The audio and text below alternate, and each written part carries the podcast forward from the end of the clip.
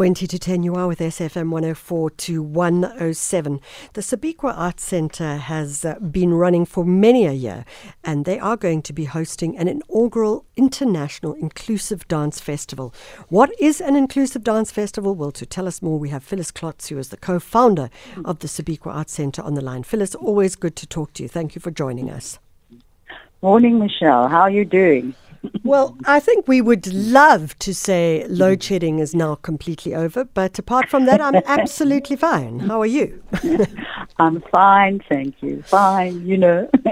Phyllis, can't stay out of the arts. Yeah. No, you can't. Let's talk mm-hmm. about this um, Body Moves International Inclusive Dance Festival. What does the word inclusive mean when we're talking about the arts and dance? Well, it means people who are disabled Mm. So they could be in a wheelchair, they could be a little person, they could be dancing with a crutch. It means everyone can dance. Yeah. That's it. So would it would it be like a, a, a mashup, so to speak, of both um, uh, able-bodied and disabled dancers as well? No, it's it's yeah. There would be companies with where some of, you know, integrated companies where some dancers are able-bodied, some are disabled-bodied. In other words, let's change the perception mm. of what dance is about. You know, Phyllis, um, we talk about able bodied and disabled, and yet there's a dancer that um, I'm thinking about, and my apologies, I forget his name. He dances with a crutch because he is um, has one limb, he, he only has one leg. But yes. he is probably the most able bodied dancer I've ever watched in my life. Yes. Um, yes. I forget his name. I think he dances for Vuyani, but a Vuyani dance company. I stand to be corrected. But I think when he's in London now, he's actually, I think he's with Ballet, I'm not sure. Uh, I think he's with Ballet Rambert in London at the moment. Wow. We need yeah. to try. We need to try and let's try and hunt him down and see if we can't get him on the line at some point, maybe in the next week or so, because it's just such a great story. This, Phyllis, the challenges of putting an event of this nature is a lot around making sure that there is access access availability. And by access, in this case, I'm talking about geographic access, the ability for people who are maybe on crutches, who are maybe in a wheelchair, to be able to access the spaces. And I know there's always a conversation around that in tourism and in so many other places. How are you dealing with that? Well, fortunately for us, Michelle, our theatre is on the ground floor. Yeah. So that's step number one. There is just purely by chance, not by design, a ramp leading into the theatre. So the theatre is not a problem. The toilets are not a problem. Our dance studio is upstairs, and yeah. that's an issue we have applied ages ago to a funder for a lift, but yeah. that hasn't materialized. But we do have a very large dance space on the ground floor at Sibikwa, and that's fine for wheelchairs because it's not a sprung floor, it's a concrete floor. So we're fine, actually. So, for those people who don't mm. understand the difference between a sprung floor and a concrete floor in terms of mm-hmm. dance, explain that to us. Well, a sprung floor is normally a wooden floor that has a spring in it so that when dancers dance on it, they don't get shin splints and things like that. Yeah. The floor gives under them. So, and then also um, for wheelchairs, for people dancing with wheelchairs, we don't need dance mats. You know, uh, many a time when a theatre doesn't have a sprung floor, or most theatres don't because they're not really designed in South Africa uh, for specifically for dance. For dance yeah. Uh, yeah. Uh, then they will put down dance mats, but that makes it difficult for wheelchairs. So, so we're fine. Phyllis, I suppose part of this conversation is about it's not only about saying it's a, an inclusive dance festival for um, uh, dancers, disabled dancers, and, and able dancers together, but it's also for audiences. And, and I think that that raises another conversation altogether and brings in a whole different angle as well.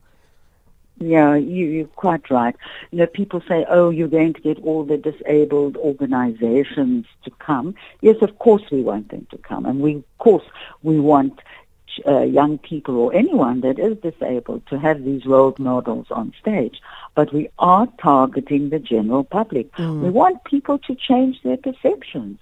Yeah, and the way that they and look at theatre and dance and performance. Exactly. Yeah. Exactly. We want to widen the scope and stop, you know, most people, unfortunately, we all put everything into little boxes. Yeah. Phyllis, part of the um, festival is going to see uh, a diversity of conversations around democracy in culture as part of the SAEU dialogue. Um, yes. Talk to us about that and how that will take place. Okay, so from the 4th to the 6th, we, we this is our fifth Shakuma Nzansi yeah. conference. Um, I started some time ago, about five, six years ago. I applied on behalf of Sibikwa to the EU mm. to host such a conference, and they made me present. And I don't think they've ever supported an arts project before, but they thought, who was this crazy, impassioned woman? Yeah. So they they started to sponsor it, and um, We've been in this dialogue now for several years. This is the final one, and it's about moving the arts forward in terms of legislation and what is applicable. So, ah, we're coming from it at not like pay the artists, but of course you must pay the artists, and there are rights for artists. We're rather, we're our tack on this is rather uh, we have legislation some of it is implement, implemented with regard to the arts. Some of it is not implemented, especially at a municipal level, because mm. we are a community arts uh, center, and that should be the responsibility uh, of a municipality. And that's where we're heading. We want to get into the municipalities' integrated development plans. We want to be on municipalities' agendas, not just as a token, but we want municipalities to have plans, programs, yeah. you know, because our government talks access to the arts and participation, and it starts at a municipal level. Yeah. It starts where people are living and and that's what it's about. Phyllis, um, are you going to get people from the municipality participating? I mean, it's all very well to have a, an SAEU dialogue on democracy and culture, but uh, do we see the department itself and maybe local government as well participating? Yes, well, the Department of the SAC, Department yeah. of Sports, Arts and Culture, is one of the supporters yeah. alongside financial supporters I'm talking about, alongside yeah. the SE. SAEU dialogue, their financial supporters.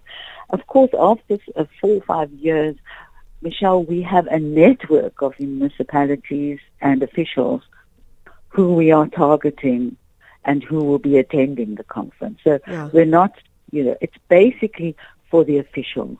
Of course, we will have people from the community arts sector, but it's basically for the officials.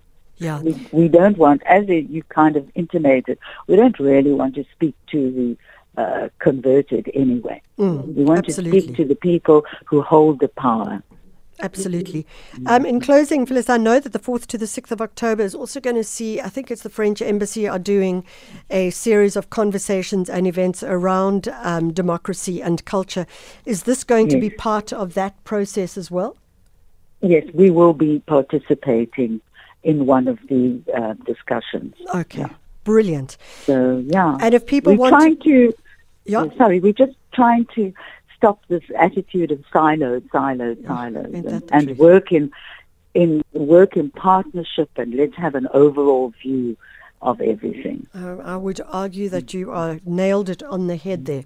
Even earlier, I was just thinking about how so many different festivals just really hold themselves separate to other festivals. And in fact, they keep thinking that the pie will be made smaller by doing that. But what they don't realize is that the pie actually becomes bigger. So I appreciate that you thinking about it in that way. Phyllis, if people want to get hold of you, get hold of the Sibikwa Arts Centre, how do they do it? So they should call on 011 422 4359 and ask for Karen Green or go to our website, yeah. www.sibikwa.co.za. Uh, all the information is on the website. Fantastic. That's Phyllis Klotz. She's the co founder of the Sibikwa Art Center, someone who, as she grows older, just gets more energy by the day. The number to dial is 011 442 4359, and you can find out more about the Sibikwa Art Center and all their incredible work.